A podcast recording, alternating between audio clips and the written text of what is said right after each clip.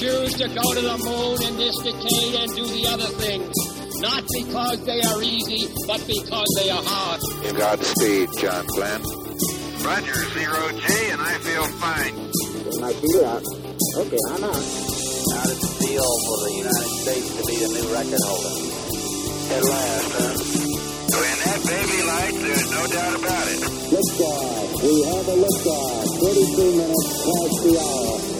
Liftoff on Apollo 11.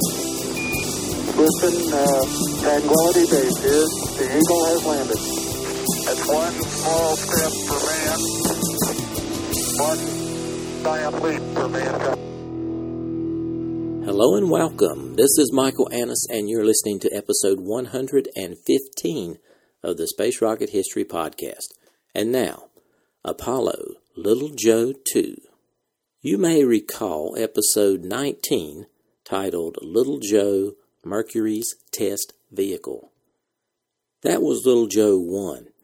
It was used to qualify the Mercury launch escape system. This episode is about its successor, the Little Joe 2. Little Joe 2 was an enlarged version of the Little Joe concept, and it was used to test the Apollo capsule launch escape system. The vehicle was designed by General Dynamics.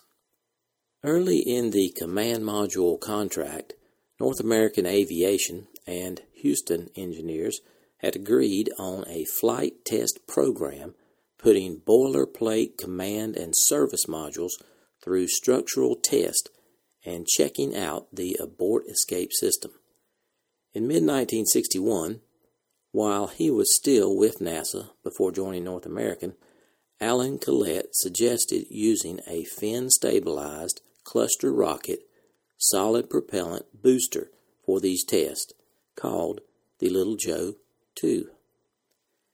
It would be able to propel a full size Apollo re entry spacecraft to velocities as great as those in the critical portions of the Saturn trajectory and to altitudes of 200,000 feet. The test would be a simple and fairly inexpensive way of determining in flight the full scale spacecraft configuration concepts, systems performance, and structural integrity. Test of the launch escape system at maximum dynamic pressure would be the most important.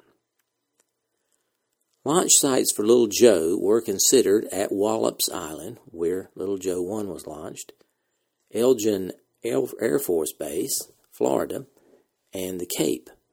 But the New Mexico desert north of El Paso, Texas was selected early in the spring of 1962 as the Little Joe II test area. The Army's White Sands Missile Range seemed the most suitable for Little Joe II's ballistic flight.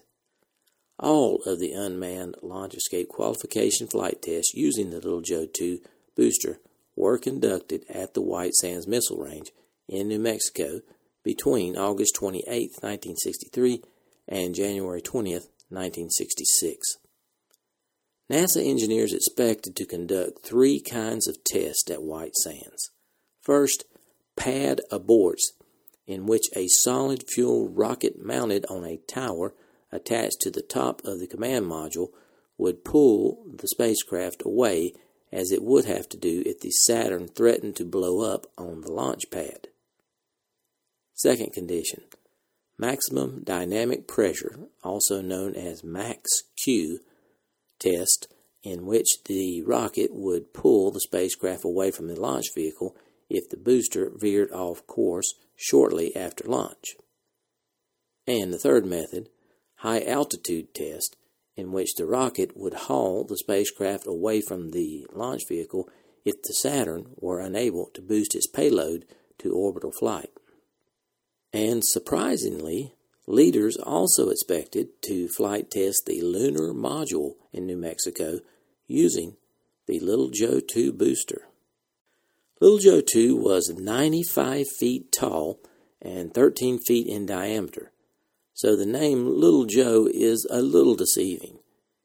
It is only little when compared to a Saturn V moon rocket, which is 396 feet long.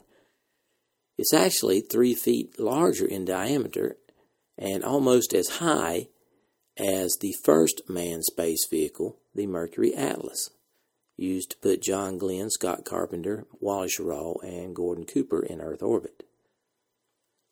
Now, the Little Joe's propulsion was a solid rocket booster designed and produced by Convair Division of General Dynamics for the Apollo program. The Little Joe 2 used a cluster of up to seven Algol 1D solid propellant motors, which produced a combined total thrust of 860 pounds. At the time, it was the most powerful solid propellant rocket ever flown in the U.S. Little Joe 2 was highly versatile in that various combinations of the Algol and the Recruit TE 29 solid rocket motors could be used in different firing sequences to provide an optimum thrust combination for a wide variety of missions. Now let's consider the structure of the Little Joe 2. The structural shell that supported the Apollo payload and housed the solid rocket motors was a simple corrugated aluminum cylinder which was stiffened by ring shaped frames. This shell consisted of two sections. The lower section provided the primary structural support for the motors and aerodynamic fins, and the forward section provided support for the payload and flight control electronic systems. It also locked the motor in place at the top. The basic structural element of the vehicle was a large built up thrust bulkhead at the base of the booster.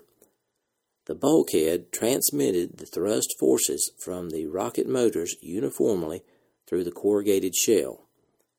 The aerodynamic fins were attached to the aft section of the bulkheads by three bolts to provide easy on site assembly.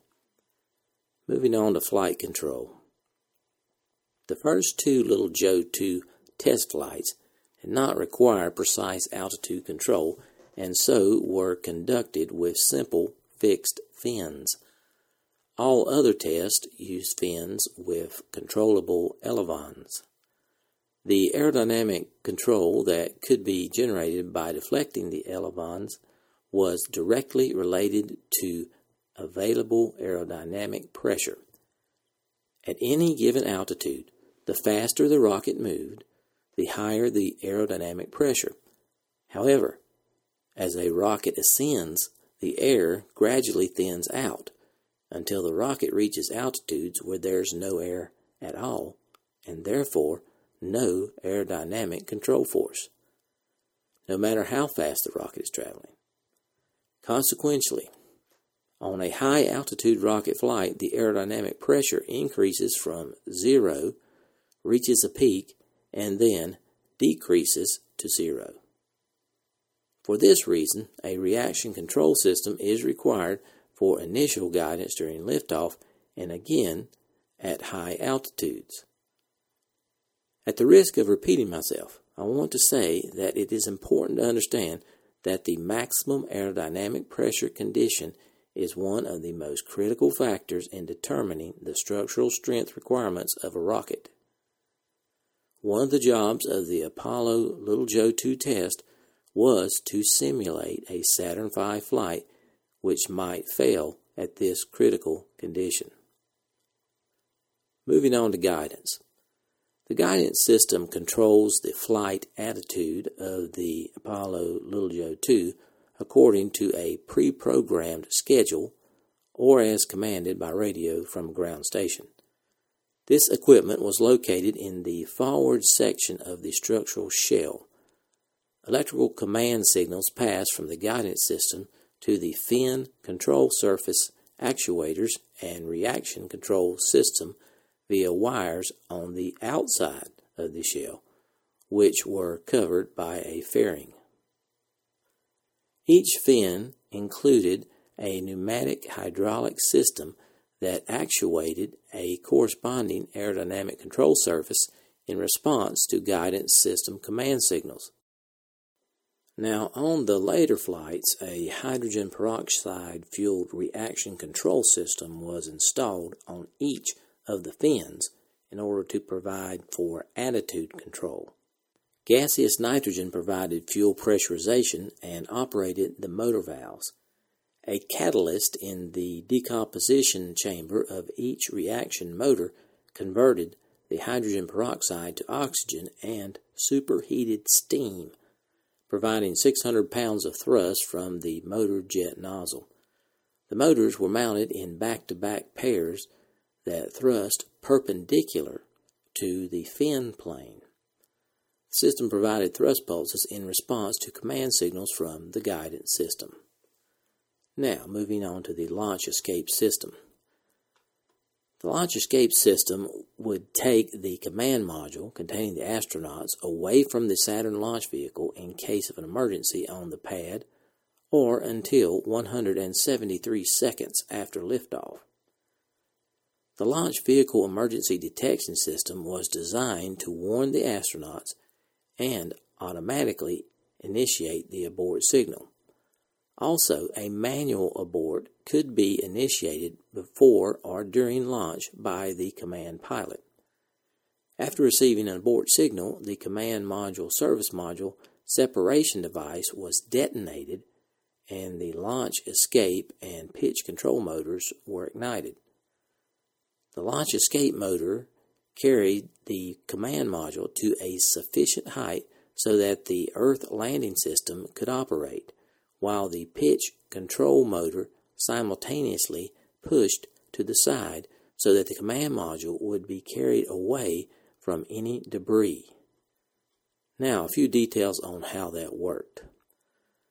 On the top of the escape tower, there was a one foot high instrument called the cue ball.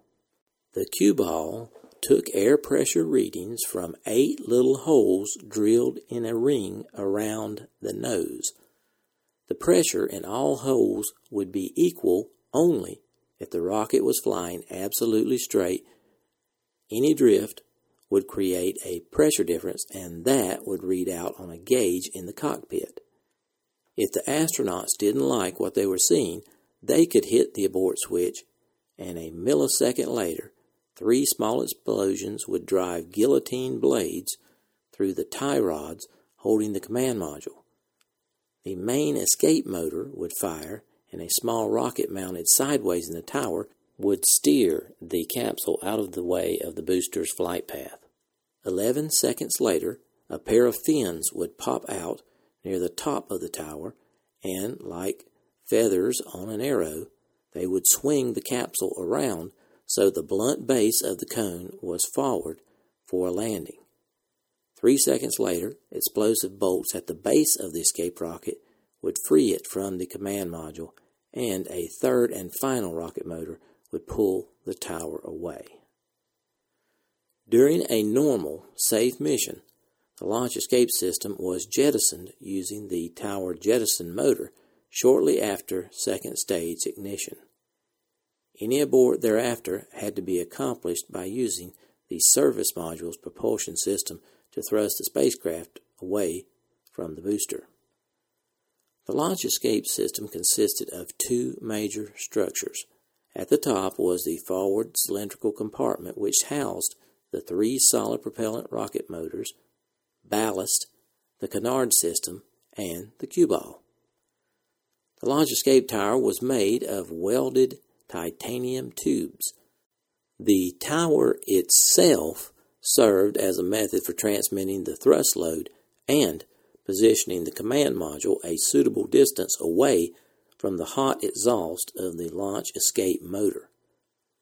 The tower was attached to the structural skirt that covered the escape rocket's exhaust nozzles and to the command module by means of four explosive bolts.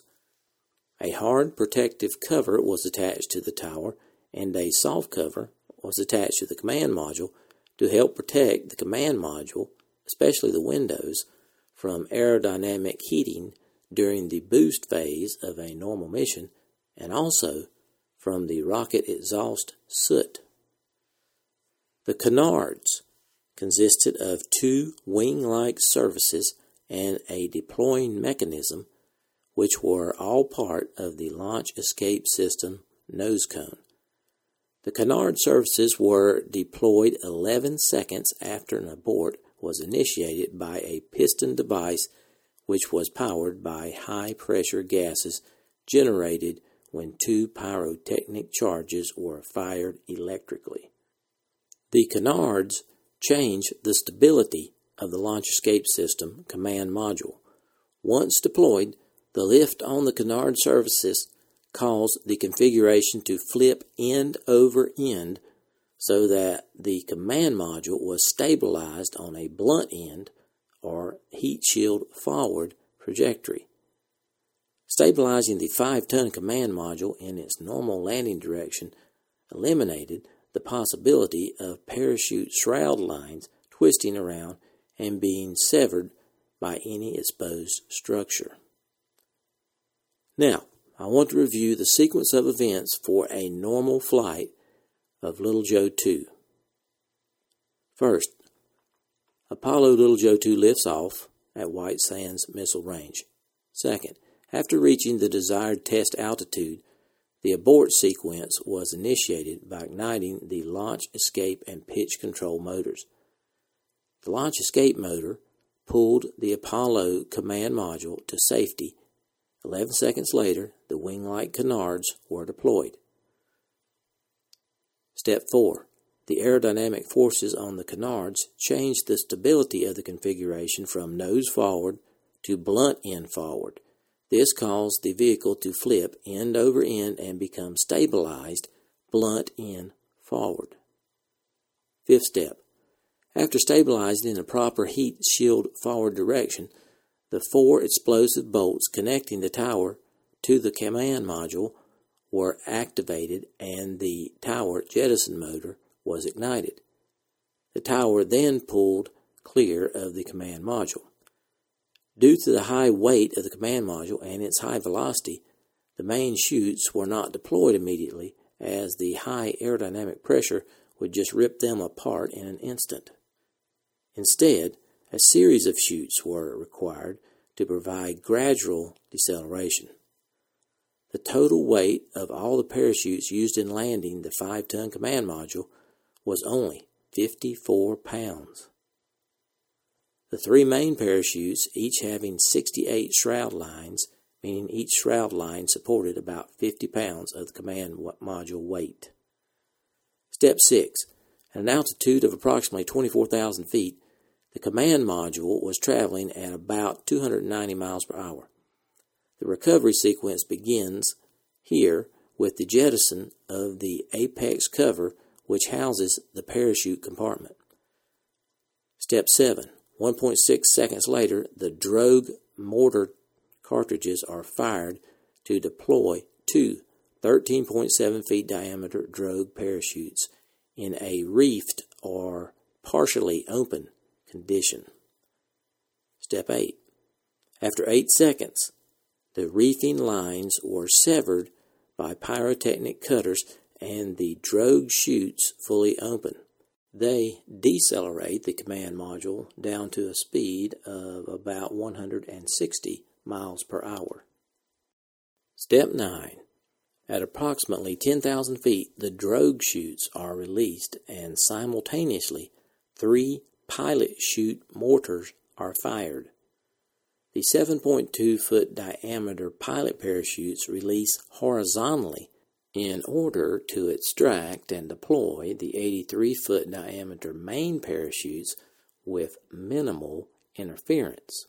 To avoid damaging the main parachutes because of excess velocity, they first open to a reefed condition, which further slows the command module down to about 75 miles per hour.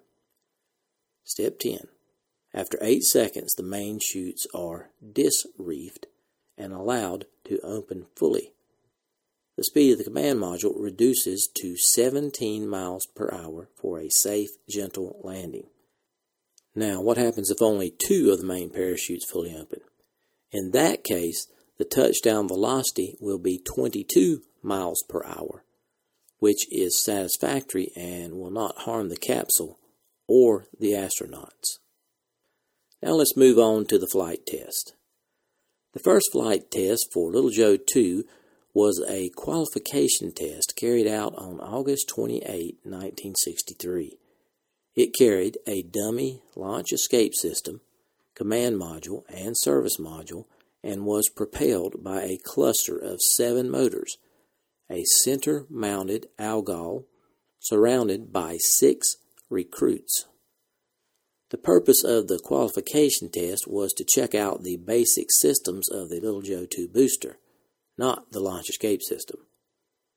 There was no abort capability with this vehicle, and the flight merely attempted to carry the dummy payload through a desired test window where, if everything met approval, the next vehicle would carry a live launch escape system and a boilerplate command module.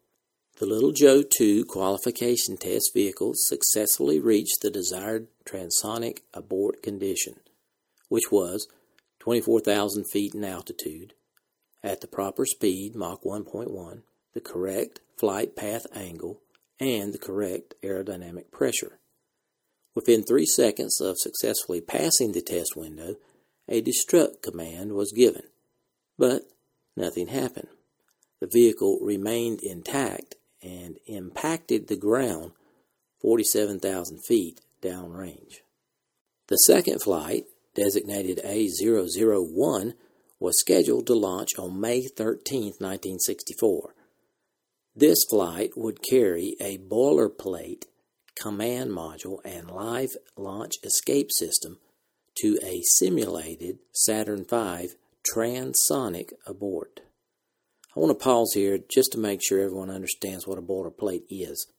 Boilerplates are research and development vehicles that simulate production spacecraft modules in size, shape, weight, and center of gravity.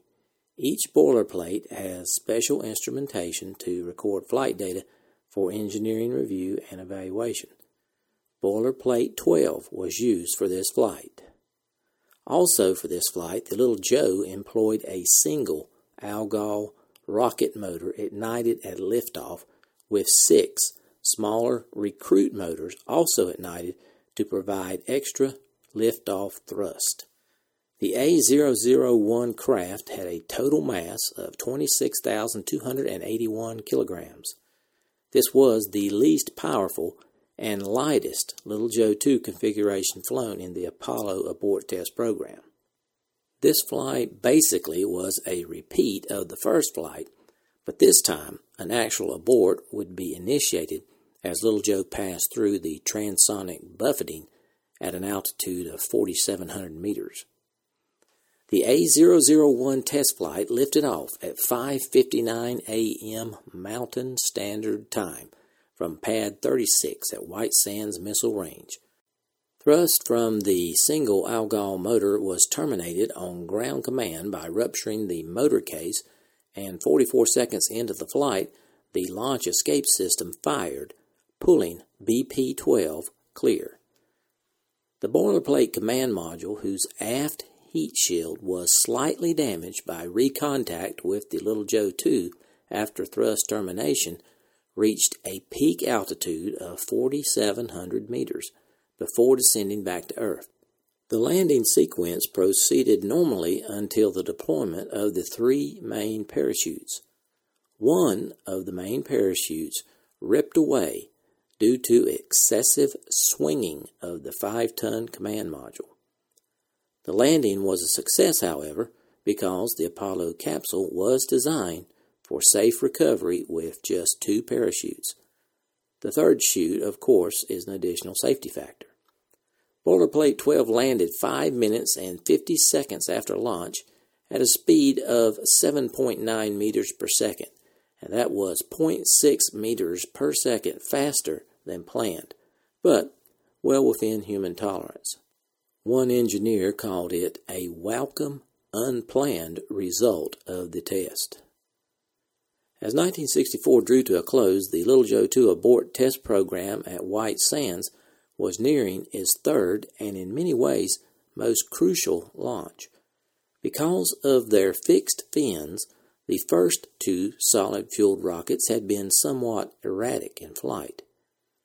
Jack B. Hertz people at the Convair plant of General Dynamics in San Diego then built a relatively simple attitude control and autopilot system for the rest of their vehicles to allow hydropneumatic operation of elevons like ailerons in each of the four fins while in flight. In addition, for the Max Q and high altitude abort test upcoming, small reaction control motors were installed in the fin fairings to increase the precision of aiming control to the test points desired. Now we'll move on to the third Little Joe flight, designated A002. The flight was scheduled for December 8, 1964, with four recruit and two Algol motors. This was the most powerful Little Joe 2 yet flown.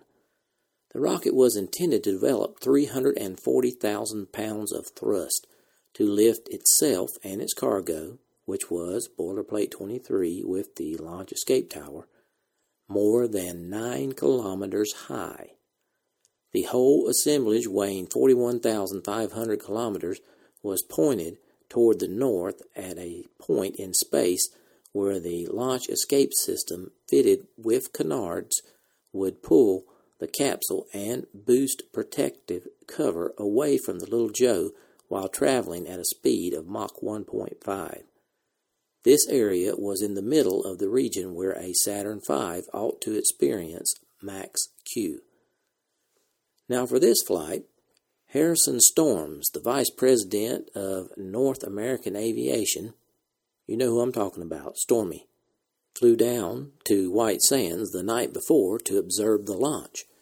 When he arrived, he was greeted by a growing army of reporters who were now covering every facet of the program. Roy Neal from NBC, Jules Bergman from ABC, and a couple of dozen others. The press accommodations at the launch site consisted of a row of bleachers and little else so no one was interested in hanging out with that windswept moonscape any longer than necessary. The reporters asked Storms to give them some kind of guess about the launch time, and he said, You name it. They laughed, and somebody said, Eight o'clock. They all knew this was a joke. Rockets launches were notorious for delays, and this was the same crowd, after all, that had waited weeks at a time for Storms to drop the X 15. But the next morning, as the second hand swept to the hour, little Joe roared off the pad, and the reporters turned to Storm in awe. They didn't know he had ordered the countdown started the night before, and since Little Joe was powered by solid fuel rockets, there was nothing left to do but hit the button. So, at precisely 8 a.m. Mountain Standard Time, on the morning of December 8th, Little Joe 2 roared upward straight and true. 36 seconds later, almost out of sight and 2 seconds or 900 meters early, the planned abort took place.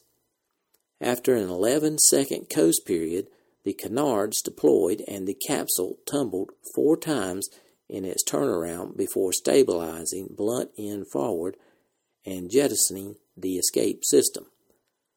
The boost protective cover shattered slightly more than expected, but the two drogue parachutes deployed. Its three main chutes opened, and boilerplate 23 drifted gently to rest 11,000 meters uprange from the launch site after a seven and a half minute flight. Max Q had been higher than predicted, but all else had worked well. Parachute recovery was perfect, thanks in part to the help of the new canard system, which aerodynamically flipped the boilerplate Apollo completely around to its proper heat shield forward attitude. The canards also dampened out the swaying motion before the tower was jettisoned and the drogue chutes were deployed. So at the end of 1964, Little Joe 2, with its payload, was ready for more stringent flight test. But there was some disappointment as well. The flight testing with the lunar module within the Earth's atmosphere was finally ruled out when Langley discovered in wind tunnel investigations that the combination of Little Joe 2 and the lunar lander would be aerodynamically unstable. Which brings us to the most spectacular of all the Little Joe 2 tests, flight number 4, designated A003. Once again, dozens of newsmen gathered at White Sands Missile Range. The date was May 19, 1965. The mission was an abort test of a boilerplate spacecraft at an altitude of 35,000 meters for a simulated vacuum abort. This time, a total of six Algol motors were inside the Little Joe shell. Additionally, this flight was planned to provide the scientists and engineers with their first real chance to prove that the heat shield was adequate in an actual, though not severe, re entry heating condition. At 6 a.m. that morning, the Little Joe 2 ignited and rammed its payload skyward. A few seconds after liftoff, a fin vane at the base of the booster stuck and started the 13 meter tall spacecraft booster combination spinning like a bullet. 26 seconds into the flight and still on a true course, the vehicle started coming apart. The abort sensing system signaled the launch escape tower rocket to fire and pull the spacecraft away at an altitude of 4,000 meters. While newsmen watched the fluttering remains of the Little Joe 2, Boilerplate 22's parachutes lowered it gently to the desert floor. Apollo had another answer. The launch escape system worked in a real abort situation. The reason for the spinning destruction of this little Joe was that a control system failure locked the fins in a fully deflected position. The vehicle then began spinning so fast about its vertical axis that the centrifugal forces caused it to break up. The engineers were obviously elated to see the launch escape system function so perfectly in a true abort condition.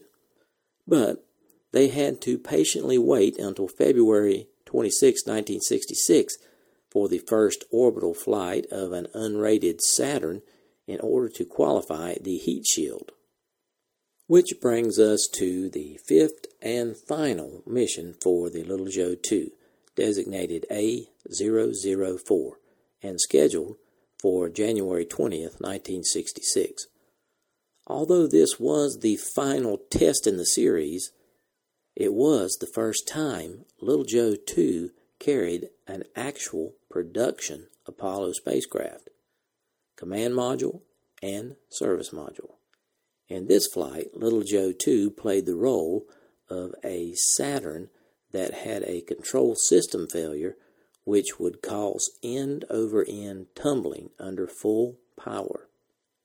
At 8:15 a.m. Mountain Standard Time, 4 Algol and 5 recruit motors powered Little Joe 2 and spacecraft 002 up to 57,000 feet. A pitch up maneuver was then begun and launch escape motor ignition was delayed for three seconds to allow enough time for the vehicle to tumble. Then, as designed, the launch vehicle started to tumble. The launch escape system sensed trouble and fired its abort rocket, carrying the command module away from impending disaster. All went well on mission A004. The launch, the test conditions, the telemetry, the spacecraft, and the post flight analysis. The spacecraft windows did pick up too much soot from the tower jettison motor, but the structure remained intact. Little Joe 2 was honorably retired. Its basic purpose, making sure the launch escape and Earth landing systems could protect the astronauts in either emergency or normal operations, was accomplished. With this successful completion of the SC 002 abort and recovery mission, NASA announced that the astronaut escape system was now officially qualified for use on manned flights.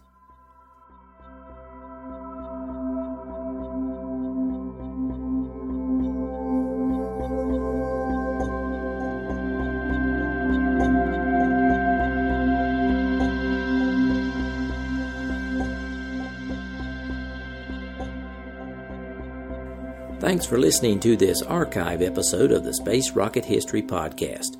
If you are financially able, please support the podcast by going to the homepage, spacerockethistory.com, and clicking on the orange donate button or the Patreon link. Thanks.